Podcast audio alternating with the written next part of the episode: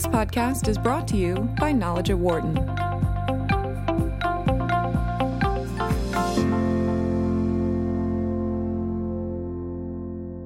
The battles between Uber and Waymo have been ongoing for some time now, and recently a judge told Uber to return proprietary documents that a former Waymo engineer brought with him when he left to go start his own company, and then eventually that company was bought by Uber.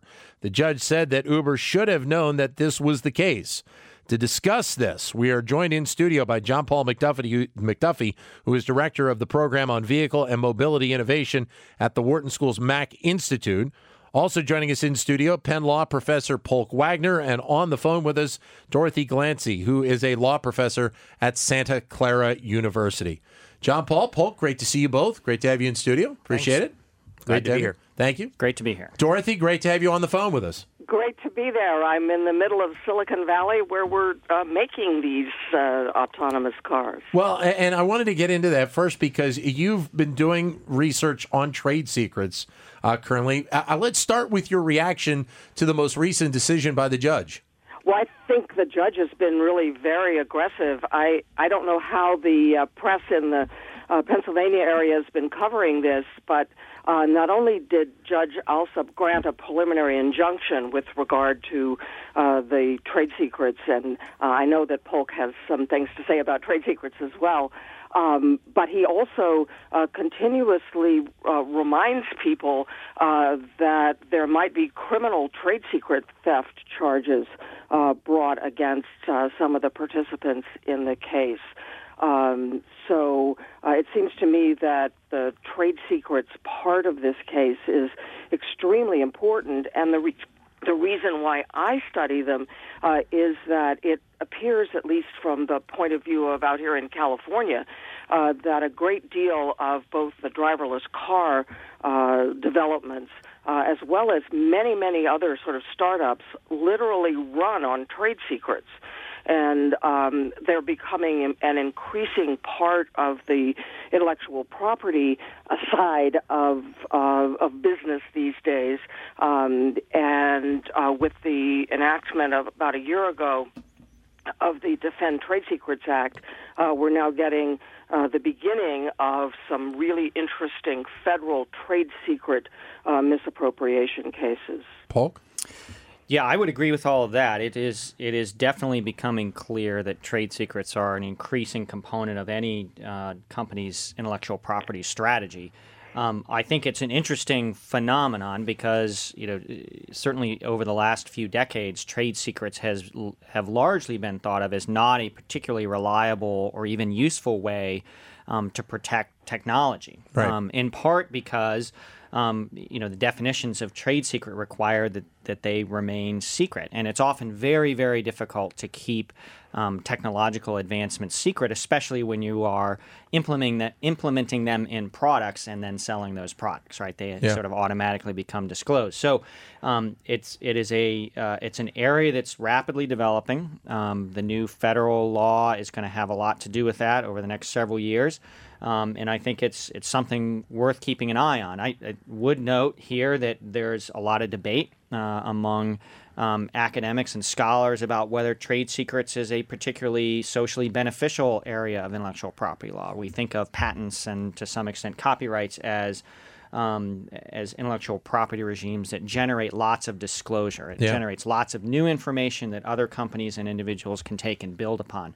Trade, trade secrets, in some sense, do exactly the opposite, which is the goal of trade secrets is to force companies to keep everything internal, to keep them closed, to Right. keep employees locked away from each other so they don't know things, um, don't take things to new companies, those sorts of things, many of which are probably not um, efficient from a long run uh, technological advancement perspective. So um, I think that, that thinking about sort of the broader policy of trade secrets um, is interesting, especially now that we are definitely, and I think that um, it's absolutely true that we're going to see more of these sorts of cases uh, going on. But just from that one example you gave, I mean, the the expectation of keeping people separate and you know not sharing information and as things that you're working on, that that's a hard that's a hard expectation to have, especially in this in this kind of economy that we're talking about right now. Absolutely, and and you even look at this particular case where the the basic argument that Google is making.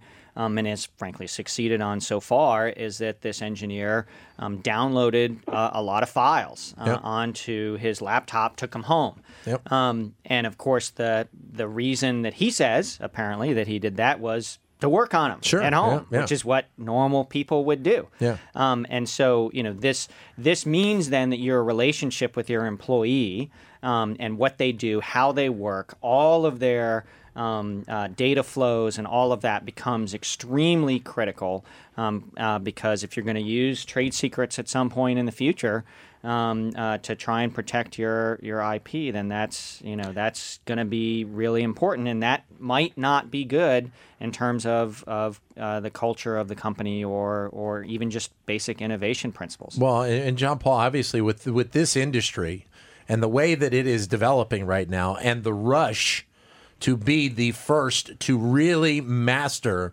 what driverless technology is, uh, we're talking about hundreds of billions of dollars potentially in the offing for Waymo, Uber, you know, so many other companies that are out there trying to break through in this area right now.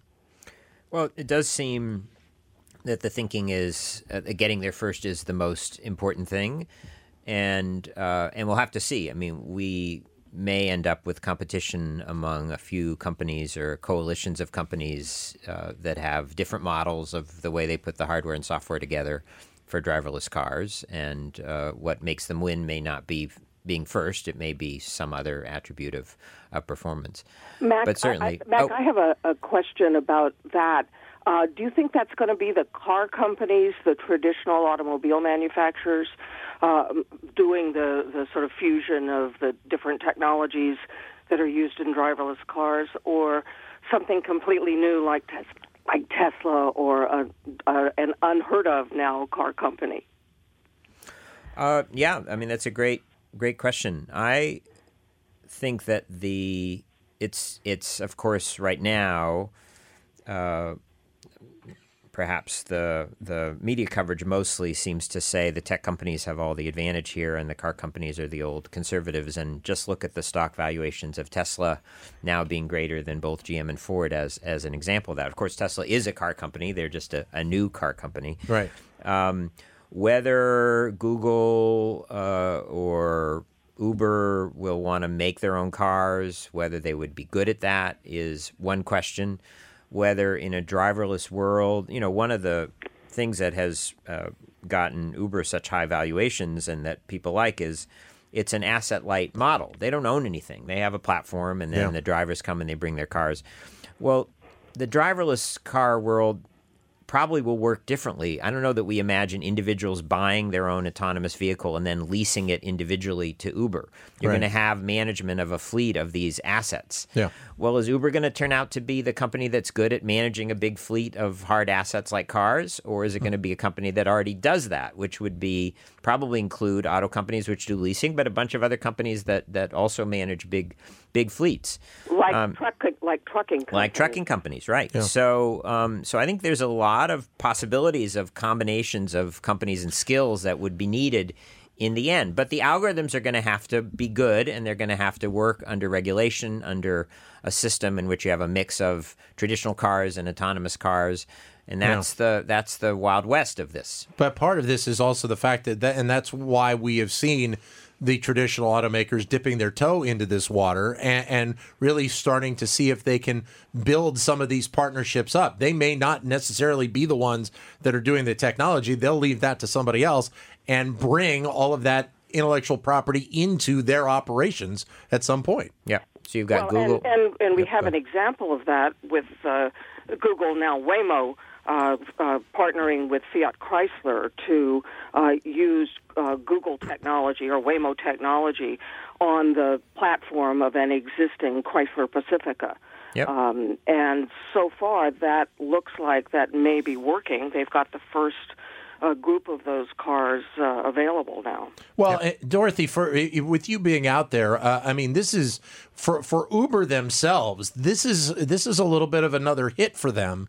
I mean, they've been going through a little bit of cycle right now of of instances where they're not exactly coming up, to, you know, smelling all roses here. I mean, this is uh, this is another hit to to Uber's kind of growth strategy. Uh, you know, as huge as their valuation is, you know, they're they're taking their lumps right now. Oh, they are indeed. And if you look at the opinion from Judge Alsup, the federal district court out here in northern Dis- the Northern District of California, uh, he really slams them for what looks like really terrible business ethics.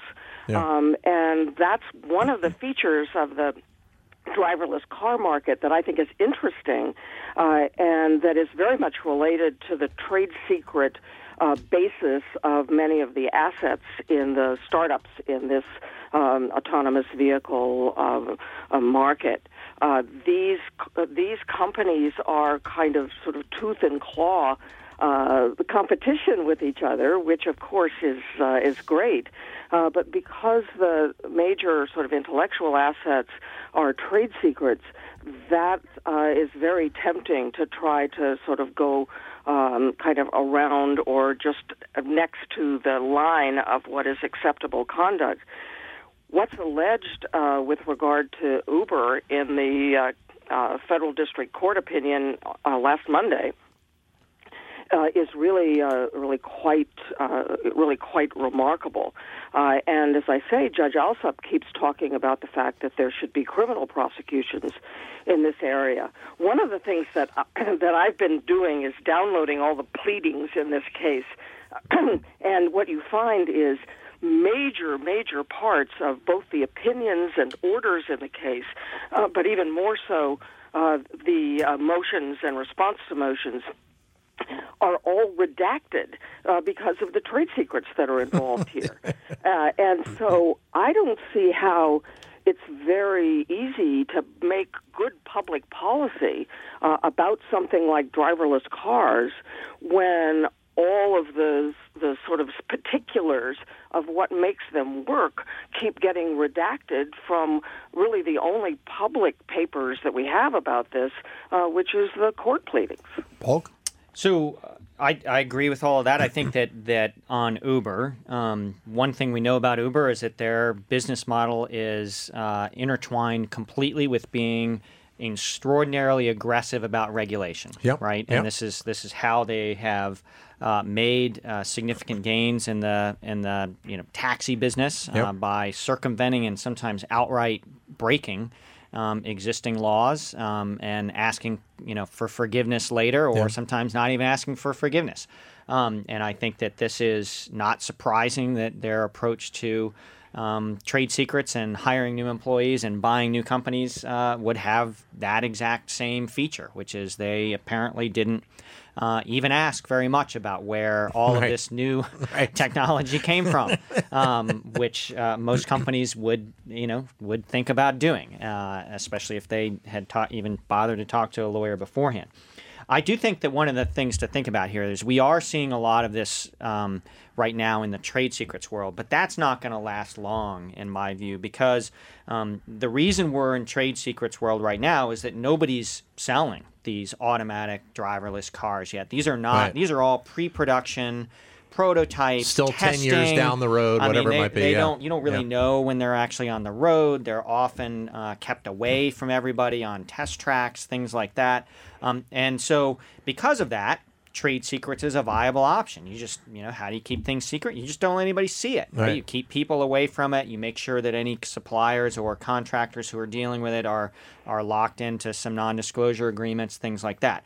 That's impossible once you actually start producing these at some scale and Yeah. selling them and they're out in the world because one of the fundamental features of trade secret law is that if somebody can take it apart, figure out how it works, there goes your trade secret. You're Yeah. gone. Yeah. Um, and so uh, because of that, I think you know you're going to see, and I am absolutely 100% sure that all of these companies are filing as many patents as they think they can.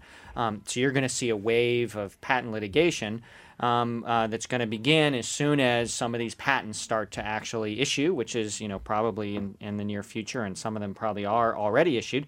Because to me, this looks like the cell phone industry at its early early stages, right? Which is these companies realize that there's significant uh, market uh, gains to Sure, be made yeah. in driverless car technology for all of the reasons we've already discussed uh, on the show here. And it also seems clear that these are platform technologies, which Yep. means um, that what's going to happen is somebody's going to come up with a dominant way of dealing with all of the various problems surrounding driverless cars. It's going to interface well with the regulatory environment that's going to ultimately develop. It's going to be sort of, you know, the windows or whatever of of the uh, driverless car world, and then people are going to build products on top of that. Sure. right? being at the bottom of that stack, being the provider of the windows of the driverless car world, um, is enormously valuable. Sure. Right. Yep. Um, and and this is when that that those positions are being decided. Yeah. Those positions can get decided very early on. Um, in an industry with significant network effects, uh, which this certainly appears to be, they can get locked in for for potentially decades uh, of an area which seems pretty clear is going to have a lot of impact on our on our society. One one of the aspects of this Waymo Uber uh, litigation was that Waymo uh, also sued for uh, patent infringement, Yeah. and in the most recent uh, steps in this case. Uh, they withdrew their patent infringement claims uh, and um are uh, talking about perhaps pursuing them later. Uh, but in the course of this, Judge Alsup said uh, that he didn't think that the patent claims were going to be worth anything. Um, so that's one of the the kind of odd pieces of this um, of, this sort of uh, development or of this uh, startup, um, and that is it's not clear that at least some of the technologies, the one in the Waymo Uber uh, dispute is with regard to LIDAR. That's Yeah. the highly uh, defined uh, mapping technology uh, that's. That was developed originally in part at uh, at Google. Uh, it's not clear that the patents are going to be sufficient uh, protection for that. Uh, that's just a piece. That's not the fusion of all the technologies. Um, it's not clear that the patents are going to protect the LIDAR technologies, and they are the most costly component right now uh, of these driverless cars. They're, you know, eight, ten thousand dollars per unit, and if you put uh, four of them, which is the usual process, uh, on a car, that that would, from a consumer standpoint, add an enormous amount to the cost of an autonomous car. And in the meantime, we're getting all kinds of um, indications, especially out of Israel, uh, with regard to development of better, cheaper, like a couple hundred dollars per unit, uh, lidar uh, lidar uh, units. Uh, so uh, there's international competition here uh, as well, and then this kind of nagging doubt about whether the patents will cover at least this piece of the uh, driverless vehicle technology. John Paul? Yeah, I, I mean, I think the fact that the lawsuits about lidar is important because uh, it's not uh, on the software platform yet. Lidar is a, is a hardware software combination. It's this laser based radar. Most people would say that a combination of regular radar, cameras, and lidar are needed to make this autonomous vehicle technology effective and safe. Tesla, interestingly enough, says uh, Tesla broke with Mobileye, the Israeli firm that provides Right. cameras and sensors and LiDAR. And in their new position, they say, well, we don't really need LiDAR. We can do this all with radar and cameras and software. So that's an interesting um, wrinkle. But yes, tremendously expensive. Uh, I think the amount of total technology Google was putting on the Lexus vehicles that started testing was about 300,000 lidar units, as Dorothy said, eight to ten thousand uh, uh, per per, and I think a lot of the Google advances were on the cost side of LiDAR, not so much on the functionality of it. And Yes. so Google was moving faster to get to the low cost LiDAR. Yeah. And that's what they're saying Uber was stealing. Uber Uber's bunch of, you know, uh, poached Carnegie Mellon engineers out in Pittsburgh were working on this too. And apparently, uh, you know, Uber and, and, and its CEO felt that the Pittsburgh team wasn't moving fast enough, so they wanted a crack at this this technology, and they got it by hiring uh, by acquiring Otto. So you know, lots of people are working on reducing the cost of lidar. Ford bought half, I think, of Velodyne, which is another Yeah. lidar maker, Right. and they're hoping with scale and big investment to again bring the cost down to four or five hundred bucks. So a lot of people in this more interesting sort of still partly hardware space competing on the cost side for a critical component of the overall system.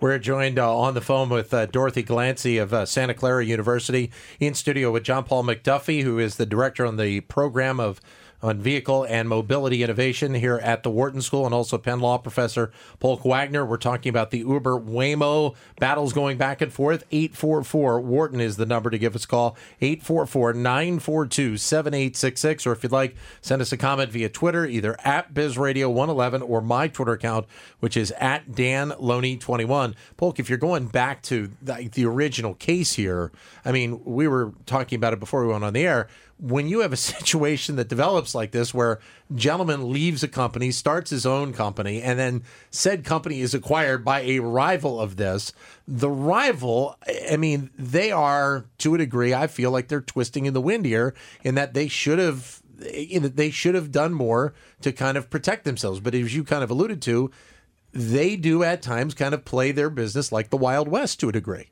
Sure, Well, the uh, basics. The, the allegations in the uh, Waymo Uber case, uh, the judge believes, I think, uh, that Waymo, uh, that Uber engineered this uh, with the Google engineer uh, in uh, uh, 2015, just before he left, and that they deliberately set up the uh, Otto uh, startup as a kind of a ruse to cover the fact uh, that they were in fact buying the trade secrets and the technology know-how uh, of uh, of Google uh, indirectly, Right. and that's part of why he granted the preliminary injunction. I'm interested in what Polk thinks about the fact that the judge has said, give back all of those trade secrets and uh, and insulate all the employees sort of against each other. How in the world, once a trade secret has been disclosed to a competitor,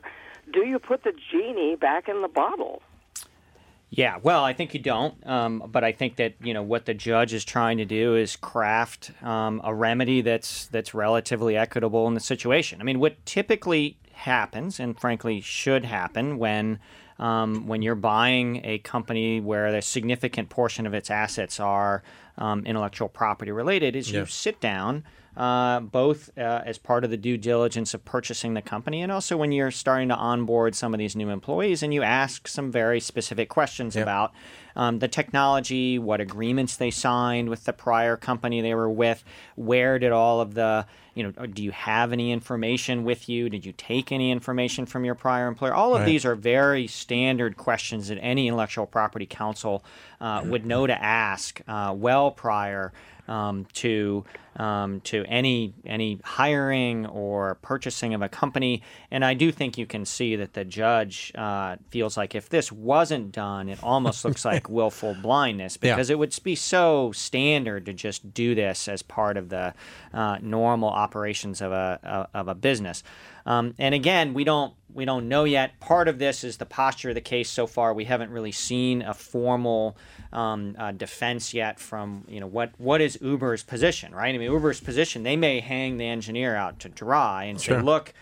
You know, we screwed up. We should have asked these questions. We didn't. He brought this in. He infected the company with Yeah. all this stuff, and now we're going to try and unwind it. That's possible. That's a that's a way to for them to keep going forward. The other hand, they could say, look, this was not trade secrets, right? It could be that uh, the information that he actually took um, was not, in fact, kept as a trade secret as uh, as alleged by Google. Could Right. be that it had already become um, disclosed by virtue of something else, either Google or even this employee at his uh, Otto company had done, had already disclosed it. In which case, there's no more trade secret. Um, so there's a variety of possible defenses uh, that uh, that that Uber could could do, and I think that that a lot of us who are watching this case are curious to see, especially given how um, uh, aggressive the judge has been about his views that that something seems quite wrong here. You know, what is Uber going to do to to defend? Well, again, Polk, I mean, this is really, I mean, it, we've talked about the fact that, you know, this is an area that will probably draw the public eye, or at least the corporate world eye, more and more as we move ahead here in the next few years. So, in in certain circumstances, this feels like it's a little bit of a test case of what we're going to see happen play out not only in autonomous driving, but with a variety of, of other intellectual property. That you know, I mean, obviously, I, I think there could be versions of, of AI that you know we may see down the road that may end up falling into the trade secrets category. Sure, and I think if you see um, Google being ultimately successful or not successful in this case, that will have a lot to do with how companies that are developing uh, a lot of these new technologies think about the way that they need to protect their intellectual property rights. Um, as I noted, sort of at the beginning of the um, of the half hour, we traditionally teach um, and and talk about uh, trade secrets as being sort of a, a, a last option, right? And- Right. And, uh, something you do early stage when you can't really get a patent yet, or maybe what you're working on isn't patentable, but you're not really selling a product, so it's possible to keep it secret. Right. Um, it's not a great protection. It can, I mean, if, if a laptop gets lost and inadvertently disclosed, in a lot of cases that can destroy the trade secret. So Yeah. uh, it is, it's, it's a uh, area of protection that, that is not generally has not generally been thought to be particularly a, a solid foundation. Now, if Google is successful at really putting a, a, uh dent in in Uber's ability to compete in this field um, as a result of this case, then I think people will take notice of that, and you probably will see more people using trade secrets. On the other hand, if if ultimately Google is not successful, or even if they win this case but don't really slow Uber down very much, then I think people are going to go back to what we traditionally think of in um, in IP, which is unless you have a patent covering the technology that you're really interested in, uh, you don't have a lot. Well, to to both you and to John Paul here for a second. I, I mean, when you think about the auto industry as a whole, there doesn't seem to be a whole lot there if we go by the traditional auto industry uh, of anything that would truly be a trade secret. Correct? I mean, this is you know this has been an industry that's been out there. I mean, we've obviously seen developments in types of cars, but realistically. We're starting to enter a whole new world for the auto industry, not necessarily the technology industry, but the auto industry itself, into what cars are going to be over the next 50 to 100 years. Sure. Well, I mean, Yeah, I mean- certainly from a consumer of cars, I mean, they're just rolling computers with software on them now, right? Yeah. And so that's changing, I think, dramatically the way that car companies are thinking about themselves, as I'm sure that that. Yeah, John I mean, knows. you know, one of the characteristics of the big automakers is that they do a massive amount of R and D, and even as they make less themselves and they outsource a lot of stuff, their principle seems to be: we need to understand every technology in the car well Right. enough so that we can purchase it wisely, we can negotiate good contracts, and that kind of thing.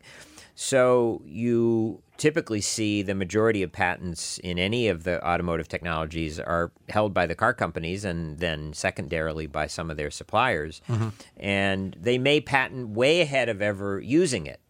And um, I'm also told, uh, people have told me at times that, yeah, we have trade secrets too, things that we don't want to take the trouble to patent. We're not sure exactly how we're going to use it in the future. So part of the difference is these are trade secrets that are incredibly hot and at the, at the heart of a uh, fierce and fast paced uh, competition around an exciting new technology. I think there have been trade secrets, but they probably are off the radar screen, both because they're secret, but because they don't have those attributes. Right. Um, they're more incremental technological advances, but they still are part of this massive R and D investment by the automakers. And, and it's go ahead. ahead. I mean, a, you know, a general rule of thumb with, with trade secret litigation is if there's trade secret litigation, something has gone horribly wrong, right? so something something has failed Yeah. um, in your that then has resulted in the need to take um, uh, aggressive litigation action because you're almost certainly not going to survive the litigation with your trade secret intact.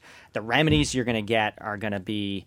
I mean, you know, we just talked about this. The the technology's already out of the box. You, Yeah. you can't you can't undo that now, no matter what. And sure, some money might change hands and some people might get fired, but that's not going to change the basic fact that this technology is off to the races and a bunch of people have it. So, um, so if you're seeing, you know, if you're not seeing trade secret litigation, it means that they probably have them and they're they're probably doing a decent job at at, at keeping them under wraps.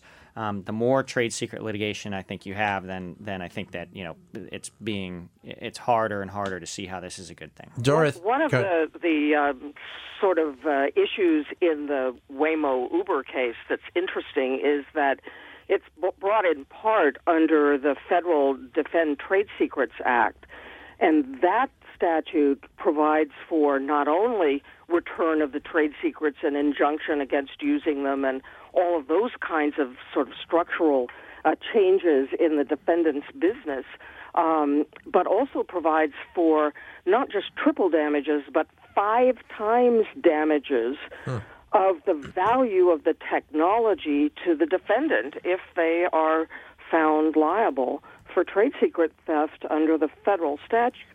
Statute.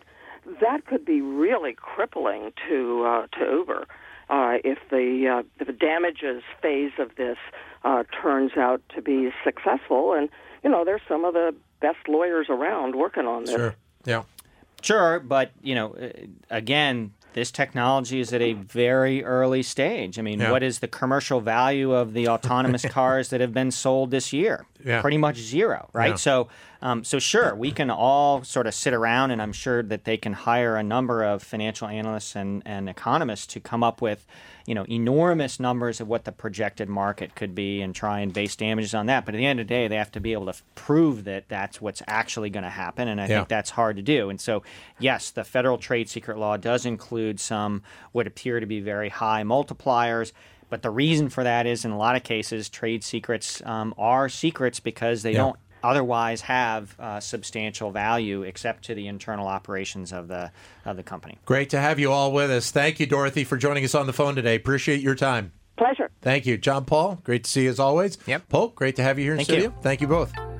For more insight from Knowledge at Wharton, please visit knowledge.wharton.upenn.edu.